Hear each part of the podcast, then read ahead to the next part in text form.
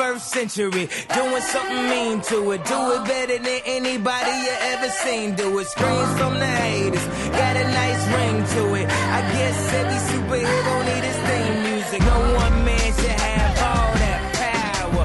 The clock's ticking. I just count the hours.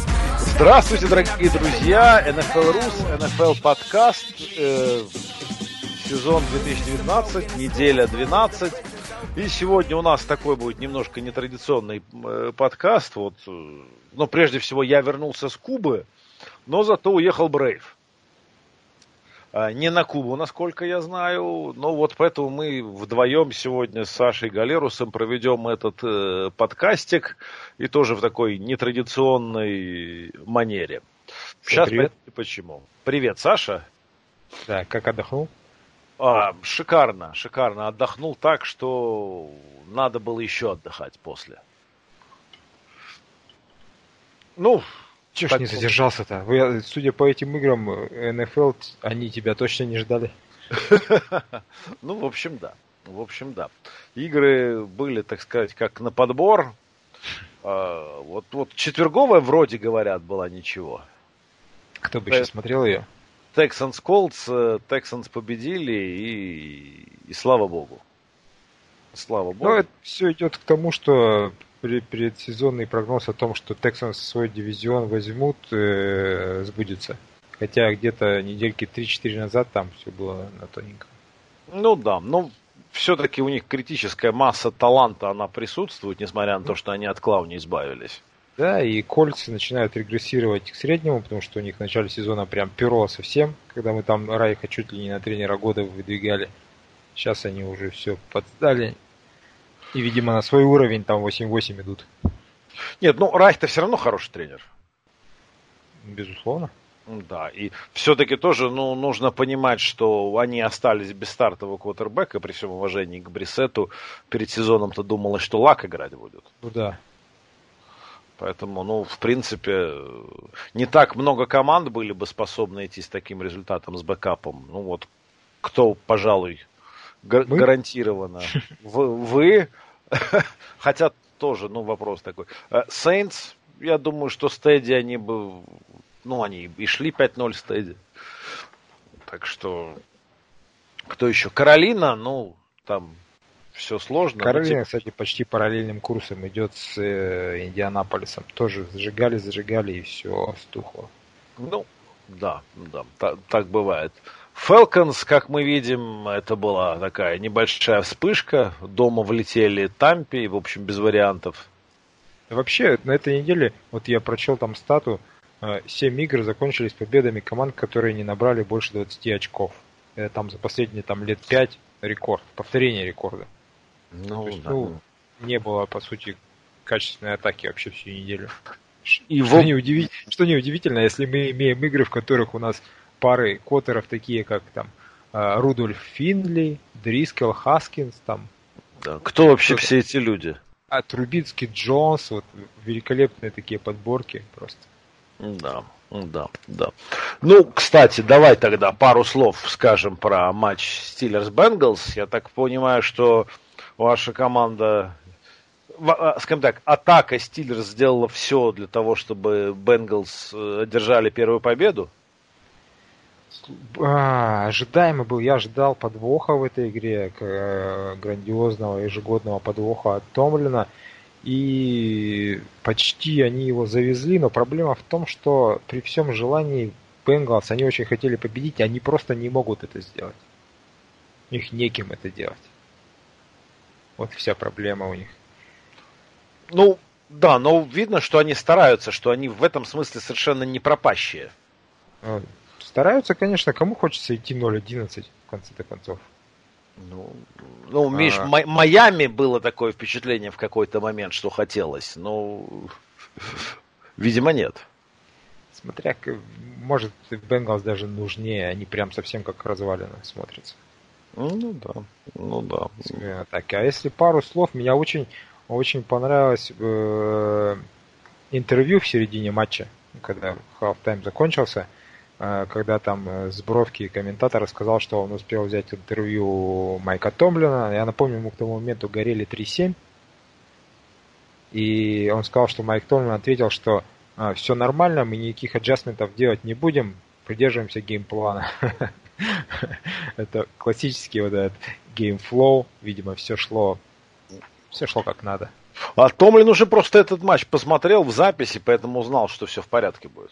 Нет, но самое прикольное в том, что все шло как надо, а потом э, через один драйв он решает все-таки поменять Коттербека. Видимо, все-таки не по геймплану пошло. Ну, кстати, по поводу, я вот не следил, ты же наверняка знаешь. Вот эта замена Рудольфа, это временная или он сел на банку? Я, я думаю, что временная, потому что смотрелись они плюс-минус одинаково. А Томлин хотел, ну, как он потом на пресс-сухе сказал, что хотел просто как-то а, зажечь нападение, хотя бы чуть-чуть у него вышло. На первом же драйве там была бомба 80-ярдовая. На, на, на Шустера, да? Не, Шустер, он же с отрясом он не играл. Там, а, ой, слушай, там, там кто играл? Там уже люди с улицы а, играют. Там, там люди с улицы играли. С улицы, да, которых да. только вчера, позавчера подписали. Двух я вообще, в принципе, не знал, кто эти люди, которые там ловили. Один бегал, другой ловил. Это нападение просто прекрасно. А поймал Вашингтон. Э, а, по иронии да. судьбы, самый большой друг и ловитель от Рудольфа ничего от него не поймал, а тут на тебе сразу бомбу от Ходжеса поймал. Так так бывает. Ну да, ну да. Прик- то прикольно. Есть ты, то есть ты думаешь, что Ходжес не будет дальше стартовать? Нет, думаю, что не будет, не будет. Он, ну, видно, что таланта у него меньше. Еще а, меньше? А, Ру, да, а Рудольф, мне кажется, он просто после того, как ему Томас влепил в челюсть, он очень трусит получить еще. Гаррет ты имеешь в виду? Не, не, нет, я имею в виду, э, когда с Балтимором был, а он после а, того понятно. момента именно это, сломался, поплыл, да. С Гарретом-то, господи. А ты слышал, да, эту историю, что Гаррет сказал, что Рудольф там какое-то российское выражение? Ну, это, слушай, поэтому... это был его э, последний шанс как-то что-то оправдать. Он же потом сказал, что он надеялся, что это не будет передано огласке. И... А, втихаря он это все ну хотел. Ну да, то есть он никому ничего не говорил, все его одноклубники сказали, что впервые слышат, и он это впервые заявил только на слушаниях, да, на апелляции.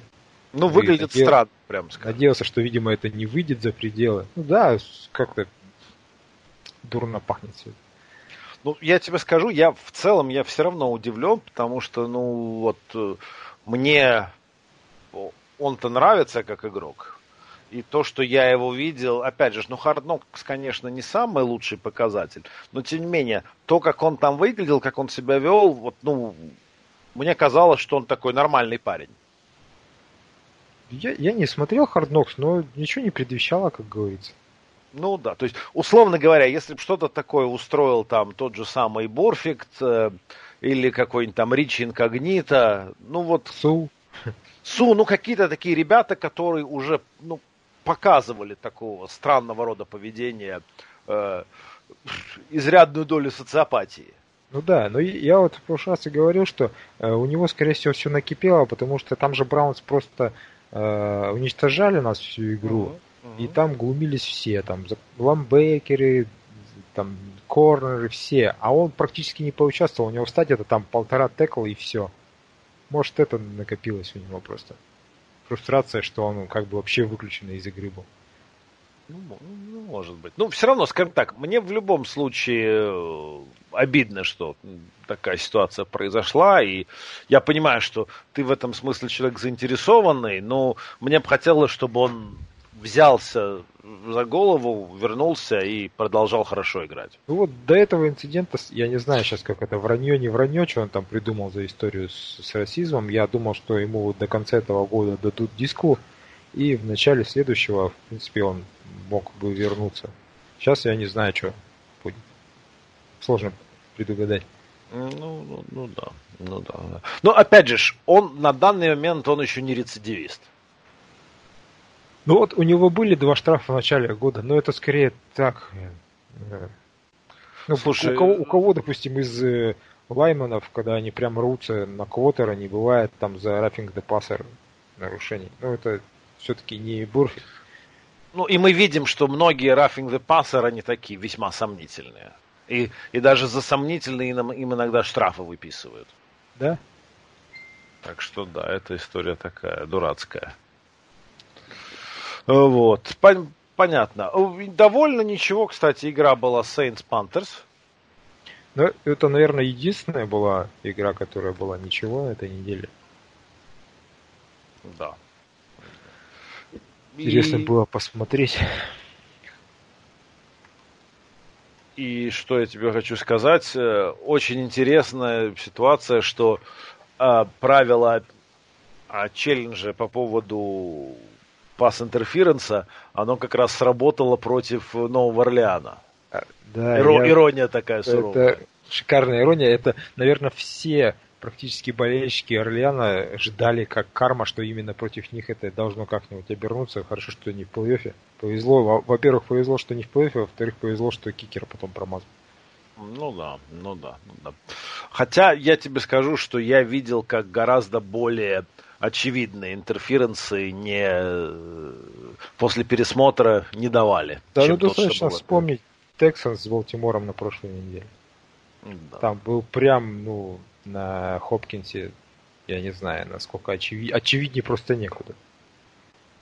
Ну, я не видел, но у меня нет причин тебе не доверять. Просто это непостоянство судейское, как мы уже тысячу раз говорили, что они там решат. Каждый раз это как даже не подброс монетки, потому что там хоть 50-50, а здесь нет, это, по, это по, подброс какого-то там 20-сторонней монетки. Да, у которой только одна сторона. Это как, как там этот буддизм, хлопок одной ладони. Да. Ну, да. Эл Риверон в этом преуспел. Да, да, да. Там, так оно и есть. А, ну что, Patriots Cowboys. Ты смотрел этот матч? Хоть чуть-чуть. Я смотрел его, наверное, две с половиной четверти. А, потом, в силу того, что вот э, весь мир часы-то перевел, а Россия, да. как обычно, э, против всех. И теперь тяжело, короче, смотреть э, вторую волну до конца, потому что когда, если ее до конца смотреть, через час уже надо будет просыпаться потом и на работу идти. И... Обычно а на работу я волну... и так в понедельник не хочется идти. А да, обычно я вторую волну не досматриваю, и в этот раз тоже. Ну, ну да. Ну, я тебе могу сказать, что вот э, Амари Купер в этой игре, он дико мне напомнил себя образца Окленда. То есть, э, а где Амари? А нету его. Ну, да, его там Гилмор закрыл, а возможно это вообще было какое-то стратегическое решение Далласа. Давай вот мы Купера бросим под Гилмора, а будем играть без него. Не знаю, вполне такое могло быть. Ну, видимо, так и вышло. И, видимо, так и вышло. Ну, качество игры, я не знаю, из-за погоды или из-за чего-то другого, качество игры, на мой взгляд, не очень высоким было. Да, кстати, то есть мы перечислили эти пары-то отстойных квотербеков, и даже в, в тех матчах, где у нас пары были более-менее хорошие, это Брэди там и, и так, и где был Уилсон и Венс, там погода была, у одних дождь там прям чуть ли не ураган там в Нью-Ингланде, у других ветрище был в Филадельфии. То есть и так не дали поиграть. Ну, что тут, что тут скажешь? Не дали проиграть, так, не так судьба, бывает. Не судьба, не судьба, не судьба. Иглс а, дома влетели Сетлу и, в общем, себе опять осложнили борьбу за плей-офф. Ну, Венс-то там очень плохо выглядел. Ну, без шансов. У Венс, он прям э, после тех дифирамбов, которые мы пели, когда он шел на MVP, угу. это в супербольный год, насколько я помню, было. Да, да. Прям, супербольный год Ника Фолса. Да, MVP-шный год Ника Фолса. Э, Все, это вообще другой квотербек после этого стал. И вот сейчас это прям квинтэссенция была того плохого Венца. Три ярда там за плей в матче, эффективность нападения. Прям, ну, да. А, сейчас, сейчас он лучше ли он Гофа? А вот э, ровно такое сравнение сегодня прочитал у кого-то из колумнистов, что это прям э, один в один. Меняй одного на другого, будет примерно то же самое. Так что ты зришь корень прям. Ну да, да. Единственное, конечно, в сторону Венца, ну, мы можем сказать о том, что травма, ну, слабое такое оправдание. Все-таки не, не бросковая же рука. Ну да, после таких травм возвращались и играли вполне. Да. Не, не он первый, не он последний. А, почему так крупно поимели Пэкерс? А, я думаю, этот ответ на этот вопрос мы слушаем в другом подкасте, потому что я смотрел только хайлайты. А хайлайтов Гринбея в этих хайлайтах не было. Это говорит о многом. Да. А, ну, 49-х мы уже давно отмечали, что это, скорее всего, э, будет победитель НФК, ну, то есть обладатель, скажем так, э, первого посева, угу. через которых придется всей конференции пытаться пройти в Супербол. Они еще раз доказали, что вот единственный матч, который они проиграли, это была скорее осечка. Но поначалу так э, половину, наверное, игры они шли вровень же. Что одна команда в нападении, что другая ничего не могли сделать. И Джимми Джи обогнал на финише буксующую, буксующее нападение Гринбея. Кстати, э, то же самое, что Тоблин сказал в середине матча нашего в Питтсбурге, повторил да. практически один в один Мэтт Лафлер. Сказал, угу. что аджастментов он делать не будет, все работает нормально. Э, если их сделать, то будет только хуже. Ну, а они-то к тому моменту 0.20 летели, по-моему. Да, 0.20. То есть это уже, ну, и это было после второй четверти. Просто интересно, какой у них план Б тогда, если будет только все хуже.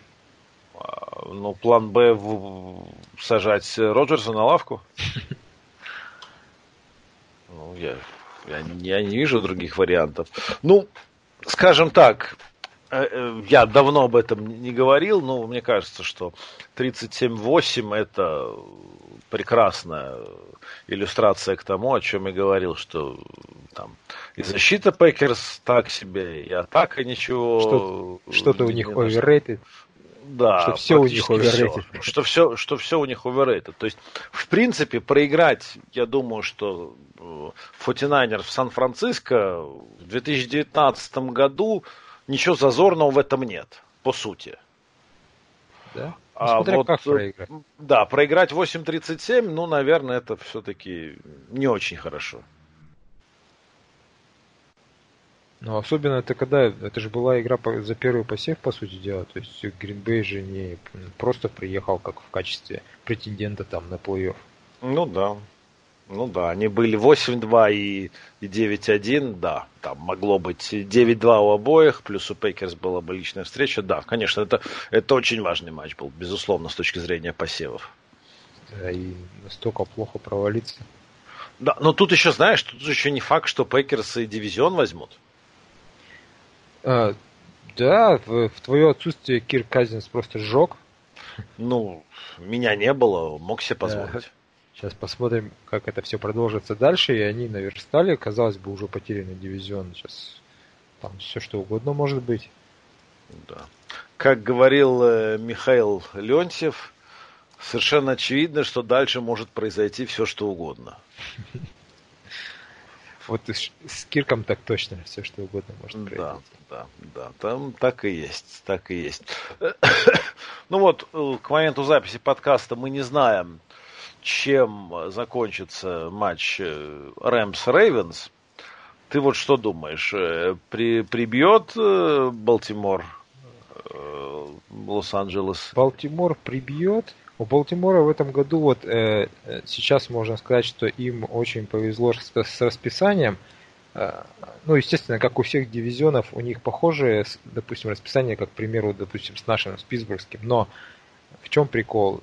И мы и они э, вынуждены были играть там с Нью-Ингландом, Сан-Франом, Сиэтлом и Рэмс. Ну, то есть четырьмя хорошими командами. Да. Вот если тебе я бы попросил э, из этих четырех команд выбрать те, с которыми ты бы хотел играть дома, кого бы ты назвал? Дома? Да. Вот так, сейчас, а... зная их силу. Я не знаю, но Патриотс в, в Балтиморе всегда не очень играют, насколько я помню. То есть это хорошо против них сыграть дома.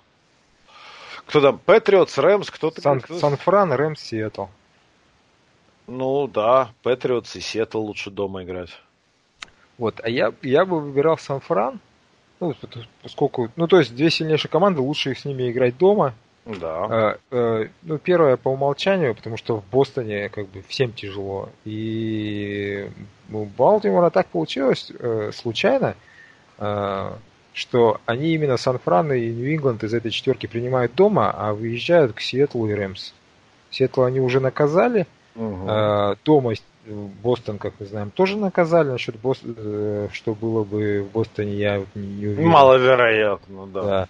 И Рэм сейчас на выезде, это тоже как бы подарок, я считаю, они их там тоже накажут. То есть э, просто волей судеб так получилось, что э, благотворило им э, расписание, и они по полной сейчас пользуются этим. Ну да. Ну да, ну да. Ну, ну я, я, скажем так, я надеюсь, что Балтимор победит. Да, но они победят. Я думаю, что мы вот э, на, на фоне того, как сыграл Уилсон, мы в одной хорошей игре от э, безоговорочной лидерства Ламара в гонке за MVP. Ну, будем надеяться, что прежде всего он травму не получит. Ну, потому ну, что вот поначалу-то сезона казалось, что Махоми может э, второй подряд сделать. А вот травма, ну и игра ну, уже пошла. играет сейчас очень, очень неплохо. Он э, уже две травмы в этом году пережил, надеюсь, третьей у него не будет. Там колено и голь, это э, лодыжка. Угу, угу, а Ламар угу. все-таки, как отмечают, он же так, умно бегает. Он не ложится под удары. Ну, как, это Ньютон. Как даже его э, предшественник Майк Квик делал, тот подставлялся постоянно. Ну, вид... Нет, ну вот это, кстати, ч... и Коперник, если ты помнишь, тоже подставлялся меньше, чем остальные, но тем не да, менее. самый умный его пример это Уилсон. Уилсон очень редко ставится под удары. Угу. Поэтому и живучий. Ну да. Ну, вот главное отличие для меня тоже Ламара от бегающих квотербеков, что он все-таки старается бегать с головой. И это, и это большое дело. Ну что ж, вот с матчами немножко как бы, как бы разобрались. Давай быстренько прикинем, что нас ждет на следующей неделе. Там э, день, э, день благодарения, насколько я помню. Да. Да, да. Ты правильно помнишь. И в День Благодарения, мне кажется, вот такая интересная игра, более-менее будет, Даллас будет принимать Баффало. Потому что Детро... Детройт, Чикаго... Хорошая игра, да, по Детройт, Чикаго, кому это сейчас уже интересно? А ночью будет играть э, Атланта с Новым Орлеаном. Ну, Там, насколько я знаю, в первой волне воскресенья Угу. Совершенно фантастическая игра нас ждет. Есть. Совершенно фантастическая игра. Да. Ты ее уже озвучил, поэтому давай, называй. Да, это э, Балтимор принимает Сан-Фран.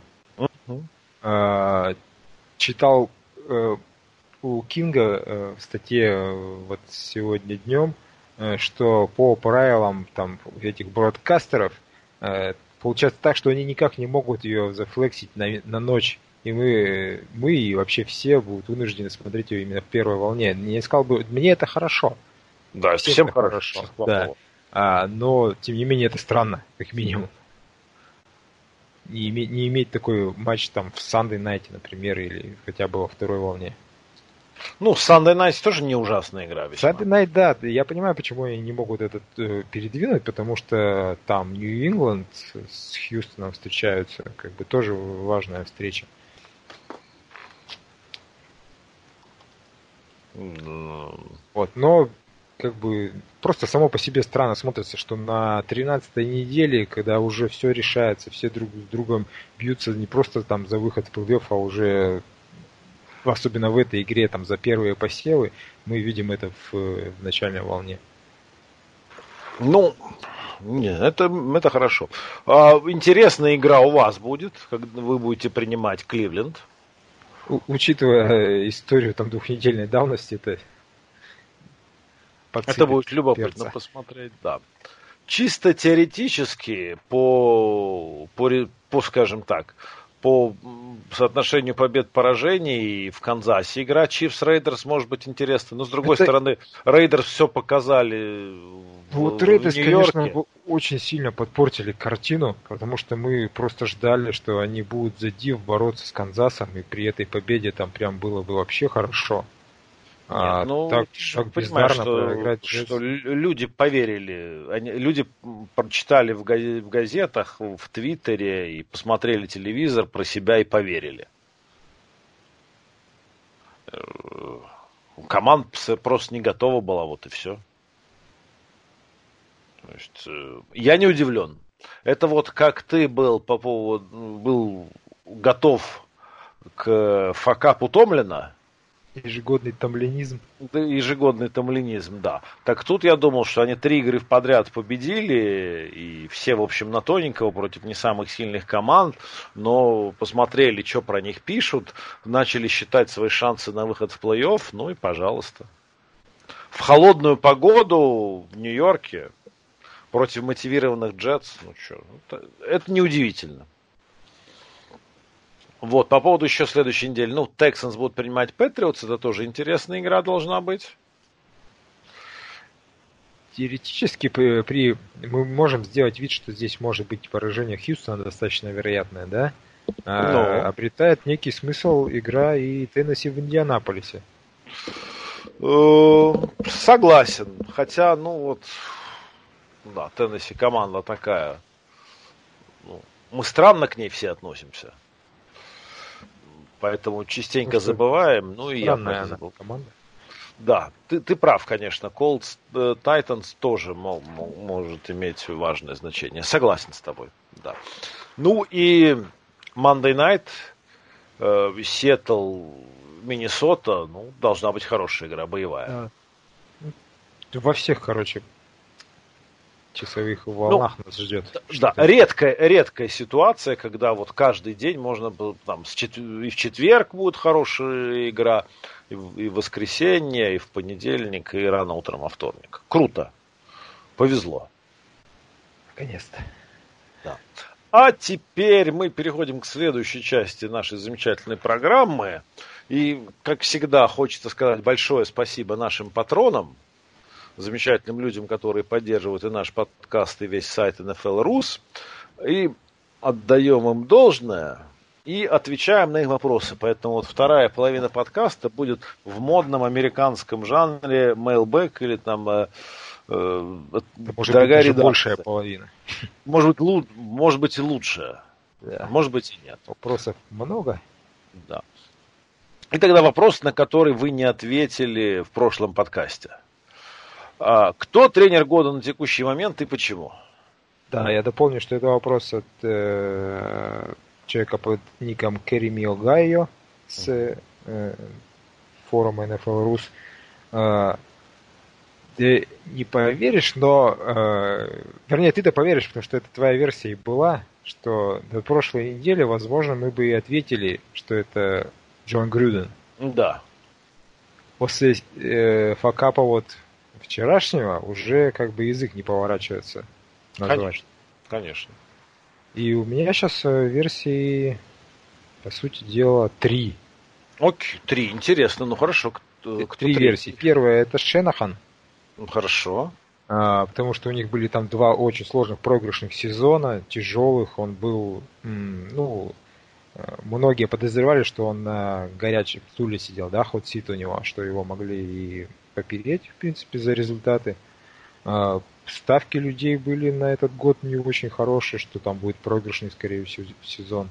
И они идут сейчас как одни из сам, одна из самых мощных команд в лиге, uh-huh. что эта неделя только доказала. Вот, собственно, Шенахан, uh-huh. потом Шон Пейтон, uh-huh. который удержал курс команды при потере основного квотера там, на промежуток достаточно длинный игр. И Джон Харбо, ну да, ну да. Вот. Прикольно ну, почитал э, версию у Питера Кинга, опять же, о том, что его версия, что тренер года это Майк Томлин. Ну, Поздравляю Питера Кинга, как обычно. Знаешь, в чем э, прикол вот этой вот иронии? Мы все знаем, что лучший тренер последних 20 лет это Беличек. Ну да. И он получал этой награды меньше, чем там какой-нибудь Марвин Льюис. Вот, вот в, в эта награда вот это самая странная. Ну, и, просто... и после Беличка самый стабильный, скорее всего, был Томлин. Он ее вообще никогда не получал. Ну, ну прекрасно. Вот. И, и... Прикольная, фраза, прикольная фраза у Кинга была в том, что э, иногда, э, говорит, лучший коучинг в том, не в том, чтобы выиграть там э, дивизион или конференцию, а в том, чтобы э, команда, которая теоретически должна играть как команда 3-13, заканчивать сезон как 9-7. Вот, и на, на этом месте я поржал чисто, потому что, по иронии судьбы, э, всем, чем занимался Майк Томлин до этого момента, это превращал команды, которые шли 3, должны шли идти 13-3 в команды, которые заканчивали 10, 6 там или 9-7. Ну да, в, это, в этом что-то есть. Ну, слушай, Питер Кинг это вообще такой странный для меня персонаж. Я совсем не понимаю, за какие заслуги он сидит в качестве голосовальщиков в зале славы, но окей. Там полно таких вот же этих а, бумеров. Да. Наверняка. Ну, я с тобой согласен, что из этих трех стоит выбирать. Но все равно Пейтон в меньшей степени для меня.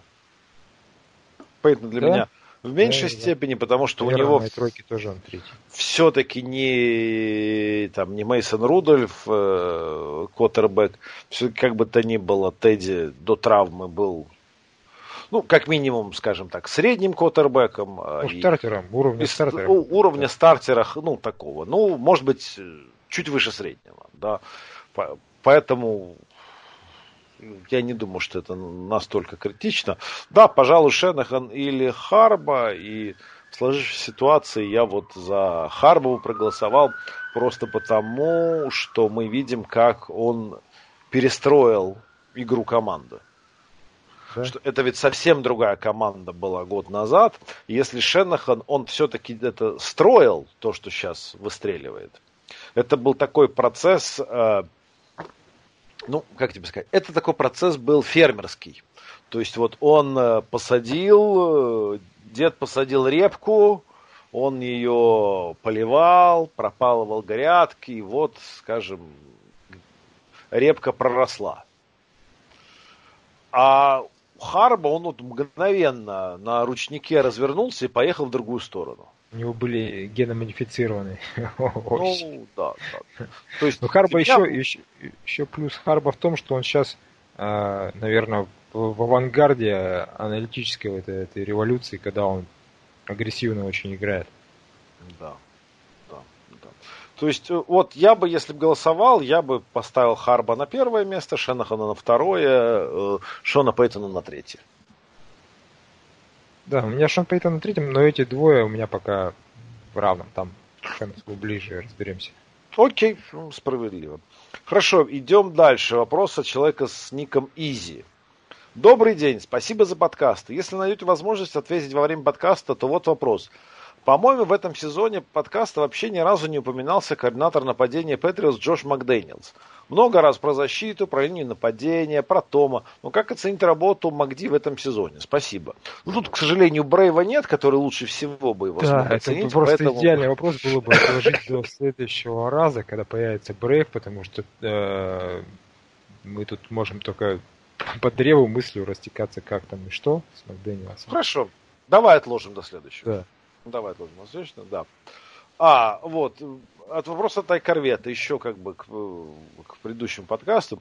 Добрый день, вопрос персонально к Лакиму. Возможно ли получение благословения для своей команды через скайп, телефон, e-mail, или обязательно лично посетить э, благословляющего? Ну, вы понимаете, я все-таки не Кашпировский, Поэтому мне проще энергию передавать через рукопожатие, через совместное распитие э, каких-нибудь напитков, не обязательно алкогольных. Поэтому, конечно, благословение лучше работает живьем, но иногда может работать и онлайн.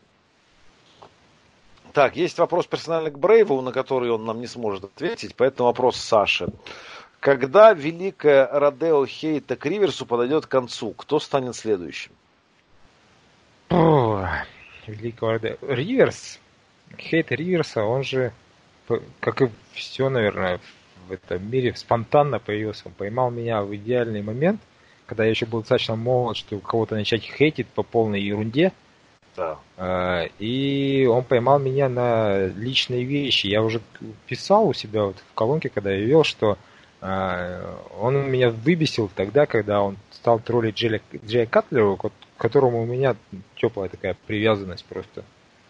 Прикольный персонаж. Вот. Ривер стал его троллить, и меня выбесило и сам факт этот, что он стал троллить новичка, которого ничего не получалось в игре. И тот факт, что я знал, что Катлер играет с э, диабетом. Вот. Я каким-то образом в башке это все себе совместил и стал испытывать сильную неприязнь к Филиппу.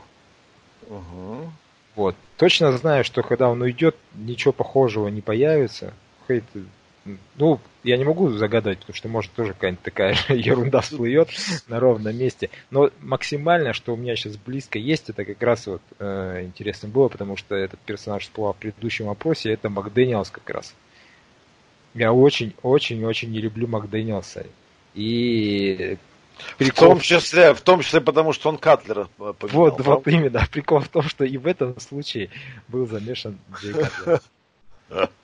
Ну, я, в общем, да, согласен. Нет, э, мне Катлер тоже всегда нравился, но тут разница в том, что я-то к Риверсу хорошо отношусь, несмотря на то, что он э, как бы квотербек чардж всю свою карьеру. Но мне кажется, когда люди задают такие вопросы, они, в общем, не понимают, как, э, как хейты происходят.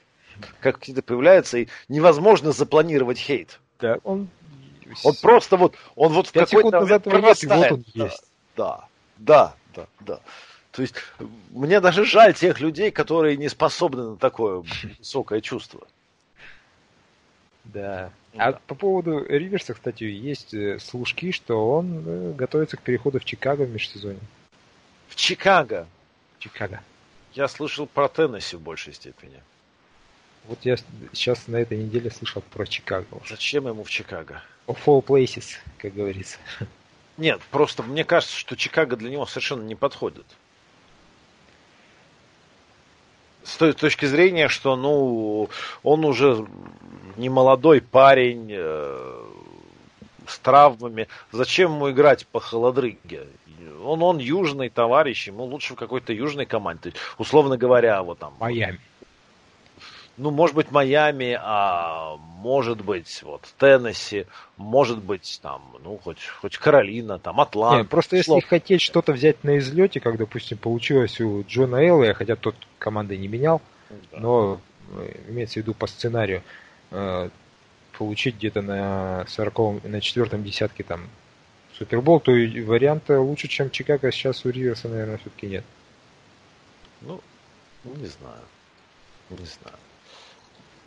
Следующий вопрос. В топ-5 линий нападения входят Даллас, Новый Орлеан, Баффало, Окленд и Миннесота. Биллс последний раз показывали схожий результат в 2012 году, когда их O-line стала шестой в лиге. Миннесота же в 2015 году добившись, добилась десятого результата в лиге. В целом рецепт построения схож у обеих команд. Новый тренер линии плюс работа на рынке свободных агентов. Однако Даллас и Орлеан приверженцы более драфтовой стратегии построения линии. На ваш взгляд, какая стратегия более оправдана? Э, тут вообще сложно сходу так сказать. У меня вот перед глазами проплыла пиковая онлайн Питтсбурга, которая совмещала в себе оба подхода. Там был, э, были хорошие драфты, которые э, добавили нам Паунси, Гилберта и Де Кастро. И был приглашен отличный тренер Майк Мунчик. Соответственно, все это вылилось в лучшую онлайн там последних лет. Uh-huh. Но а, что я себе вижу? А, несмотря на то, что сейчас они, конечно, старше э, стали эти игроки, и может они уже там теряют хватку, но Мунчик был дороже, чем вот эти задрафтованные высоко люди. Ушел тренер, все посыпалось, И как я видел по тому же Мунчику, когда мы теряли там э, Паунси, когда теряли э, правого текла, забыл уже, кто был правый текл, теряли текла, там э, был незадрафтованный новичок играл. Как он сделал из, недраф, из незадрафтованного Вилануэвы, нормального левого текла. Э, тренер значит гораздо больше, потому что он может просто взять по ходу взять э, новичка, там, из драфтованного игрока и обучить его, чтобы он компетентно ставил блоки. То же самое, как я знаю, и в Нью-Ингланде происходило, когда уходил Дантес Карнеки, а потом возвращался и там драфтедами тоже затыкал дыры вполне успешно. Поэтому мое мнение вот на, на основе вот этого вот опыта, что тренер при построении онлайна важнее, чем талант. Ну, скажем так, это и довольно интересно это, это сложный концепт сродни того, что важнее пасраж или прикрытие, потому что хороша та стратегия, которая работает. Э, как мы видим, работают обе стратегии. Но ты прав, что тренер должен быть хорошим. Другое дело, что хороший тренер это тоже вещь такая своеобразная. Вот э, Оклендовская offensive line сейчас опять топ-5. Да? При всем при этом на данный момент, вот последние два года, тренер Offensive Line, там работает Том Кейбл, опять? которого... У вас Кейбл да, опять? У нас, у нас Кейбл опять, Это да. Э, автор есть... одной из самых худших онлайн в вашей же, по-моему, истории. Нет, нет, нет, у него хорошие онлайн как раз, как раз таки были. А, он в Сиэтле был, да? Он в, в Сиэтле, Точно. как бы, вот, э, онлайн была так себе. А он пришел, как бы, в Окленд, и вот тот же тренер, как бы, с немного подмоченной репутацией, тем не менее, там, в течение полутора лет э, опять топовая онлайн. Ну вот что, он не умел в Сетле тренировать, а сейчас в Окленде внезапно вспомнил? Ну да, это все в связке, конечно, работает. Скорее Поэтому... всего. Но, э, э, если делить, я бы дал 60 на 40 в пользу тренера. Ну, да, да, да, в пользу тренера я с тобой согласен, а дальше, мне кажется, оба подхода годятся. То есть э, можешь затыкать дыры через драфт, затыкай дыры через драфт. Есть возможность взять хорошего э, лайнмена на рынке свободных агентов, нужно брать хорошего лайнмена на рынке свободных агентов. Потому что, как мы знаем, все начинает и заканчивается на онлайне. Ну, да.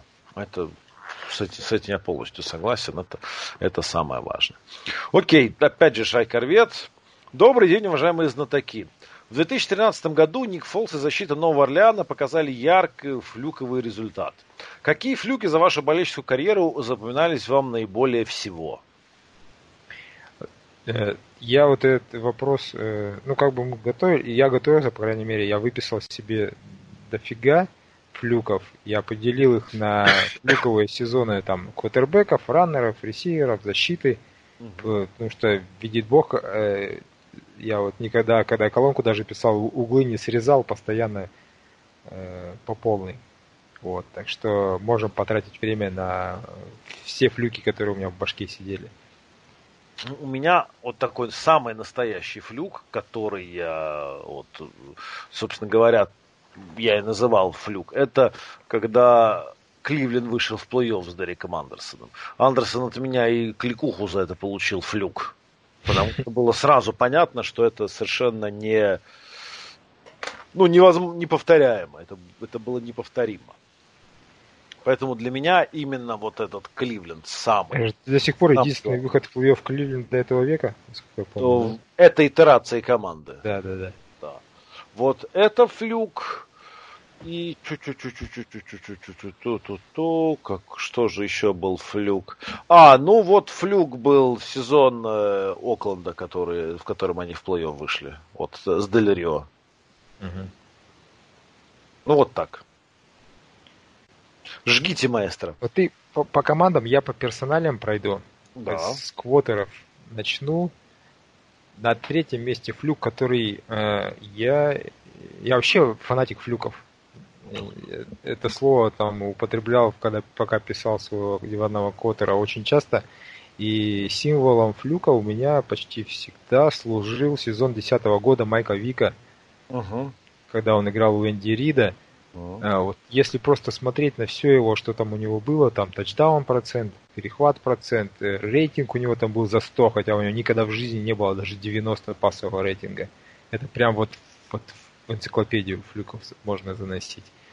А на втором месте это Кэм Ньютон с той самой компанией 15.1, когда они uh-huh. прошли. Угу. Вот самый прикол, если хотите. Я не согласен, но я, я понимаю. Если почему. хотите приколоться, построить график его карьеры по adjusted yards за попытку паса. Вот это прям красотища. Там вот этот сезон прям будет флюковать вот как, как есть. И самый, самый, э, он, он самый, тот самый Джо Флюко. Mm. Его, его плей-офф 2012 года э, где он бросил там 11, по-моему, тачдаун, 0 перехватов. Да, что-то в этом. 0 перехватов да, я, точно. Я в какой-то статье э, специально строил графики игры подряд без перехватов. И у Джо Флака это обычно было там между перехватами 2, 3, 4 тачдауна. И только вот один раз в жизни у него было 11. И это вот это был плей-офф 2012 года. Молодец, вовремя. Да, вовремя. Мало того, что это было вовремя, он выиграл, так он еще и контракт себе, контрактный год это все сделал. Угу. Прям double strike такой. Ну да. Следующий вопрос. А Защ... я, подожди, у меня а? же еще по каждой вообще есть позиции. О, господи. В атаке. О, господи, ну давай. Я, я думаю, говорю, я по флюкам. Прости а, меня, пожалуйста. А, по раннерам. Вот в раннер, если я тебе напомню, ты помнишь такого Пейтона Хиллиса? Он же белый был. Да. В это Денвере. флюковый сезон среди Ой, раннеров. Это в, в Кливленде, да? Да, в Кливленде. Кливленд. Мало того, что он там сжигал, это он же еще попал тогда на обложку Мэддена. Да. Это вот прям был флюковый сезон. На втором месте у раннеров у меня CJ2K, который отбегал 2000 ярдов. Да. Крис Джонсон, и потом он, по-моему, больше полутора никогда не достигал даже. А на первом месте э, э, э, это не хейт, я не могу сказать, что это хейт, просто э, я большой фанат Приста Хопса, как многие знают. Э, и на первом месте у меня флюковый сезон Ладения Томлинсона, э, который в 2006, по-моему, году он сделал 31 тачдаун, Угу. Больше никогда в жизни в году не достигал 15. Вот. И я всегда меня бесило, что люди вот этот сезон помнят, а никто не помнит два с половиной феноменальных года Приста Холмса, когда он набирал 24-26 тачдаунов, а потом за полгода еще 15. И потом он травмировался и Он все. спину уже травмировал, да? Да, и потом он до конца. То есть вот такого э, феноменальные вещи, которые делал два с половиной года Прис Холмс, когда он за сколько там там 40 игр набрал 66 тачдаунов, ни у кого не было вообще раннера никогда. Вот. И вот этот в сезон Томлинса я чисто по вот этой причине, что я его постоянно... Он меня этот сезон просто бесит. Его все постоянно вспоминают. Вот. Ну ладно, ну я тут тоже с тобой не соглашусь, потому что это был не в том смысле, что флюковый сезон то Томлинсона, потому что он и до, и после играл на очень высоком уровне. Да, но это, это, это, это был просто это, запредельный не уровень. Не Пейтон Хиллис. Нет, конечно, да тут не вариант. Я поэтому и говорю, что я вот отнес только потому, что его сравнивают как это топовый сезон раннера. Он же там, он не только, он тогда еще и тачдауны бросал, он же разносторонний тип. Я понимаю, что это же Ладениан Томлинсон. Ну, великий, великий игрок.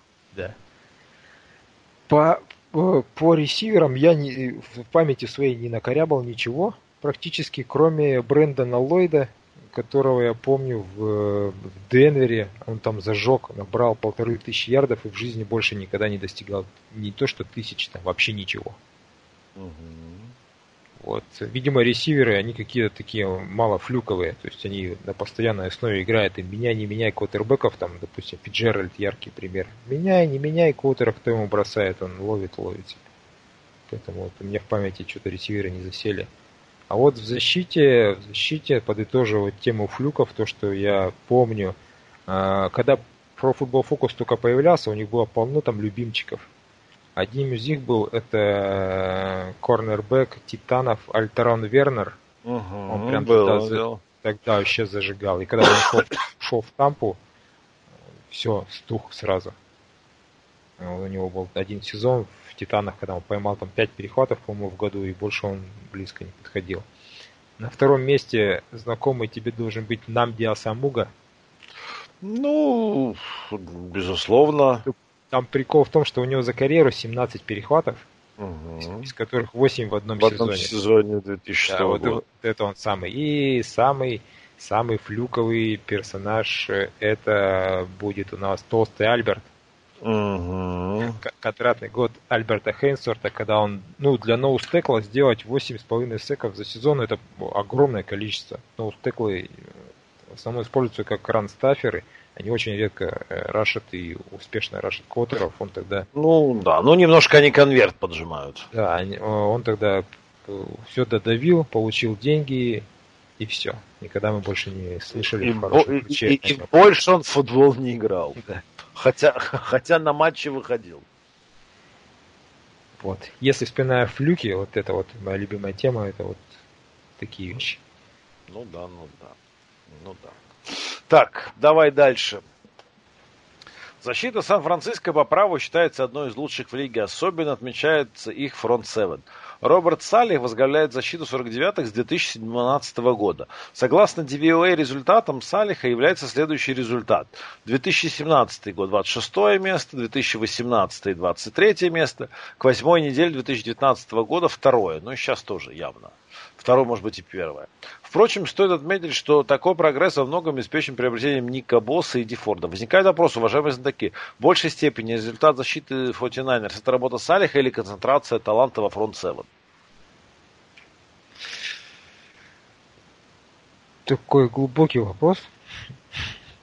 Это как вот вопрос с онлайном и тренером. Да. То, же, то же самое же примерно. Угу. Тоже сложно так ответить. Конечно, тренер не может в большей степени себя проявить, ну, если у него нет просто персонала делать какие-то вещи.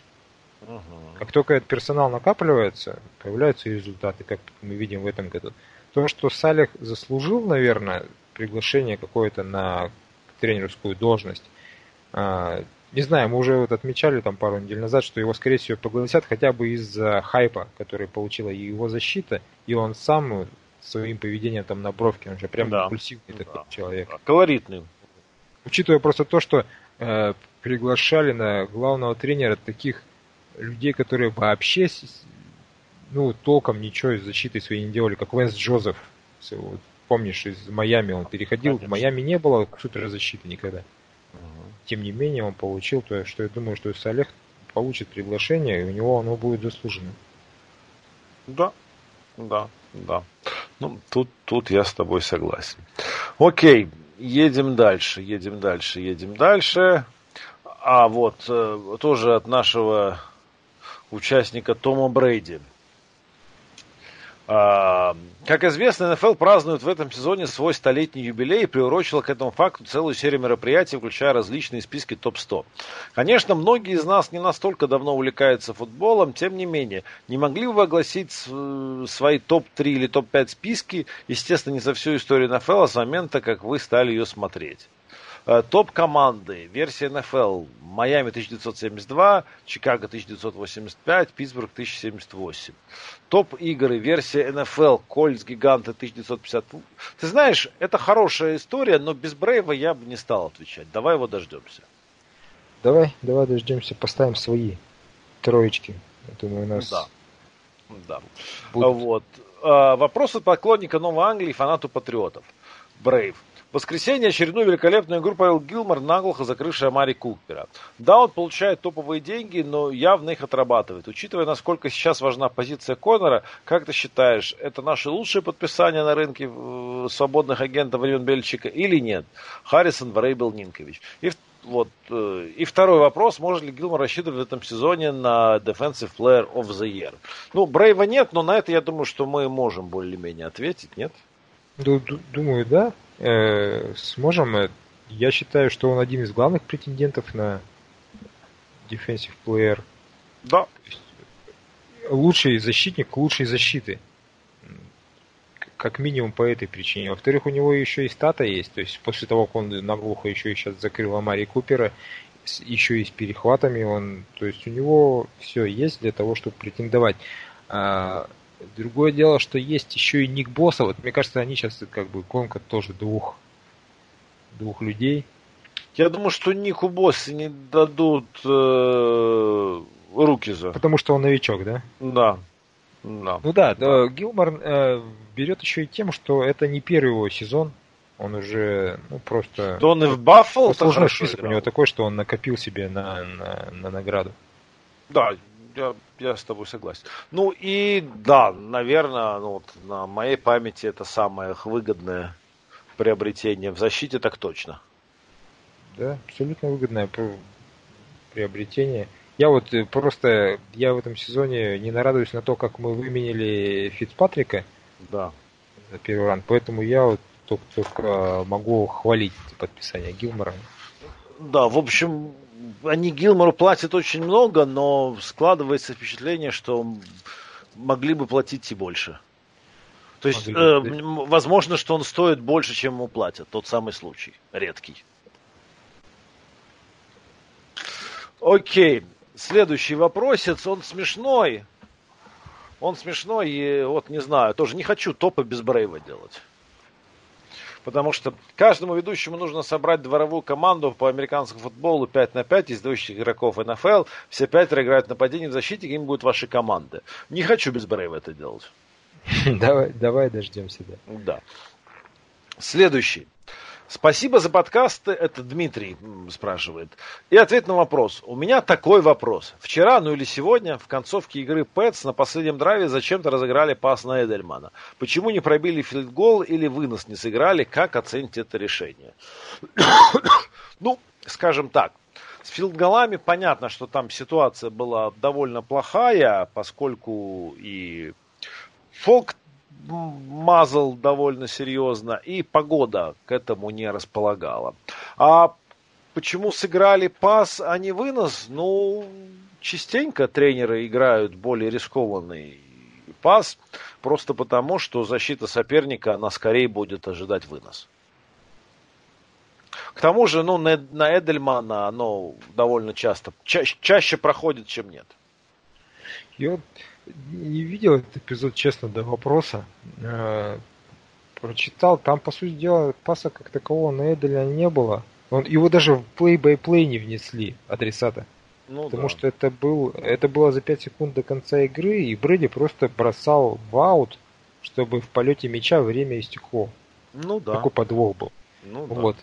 И меня, меня просто вопрос взял вот э, Беличек, он же явно человек, которому да, плевать там, допустим, на статистические показатели своих игроков.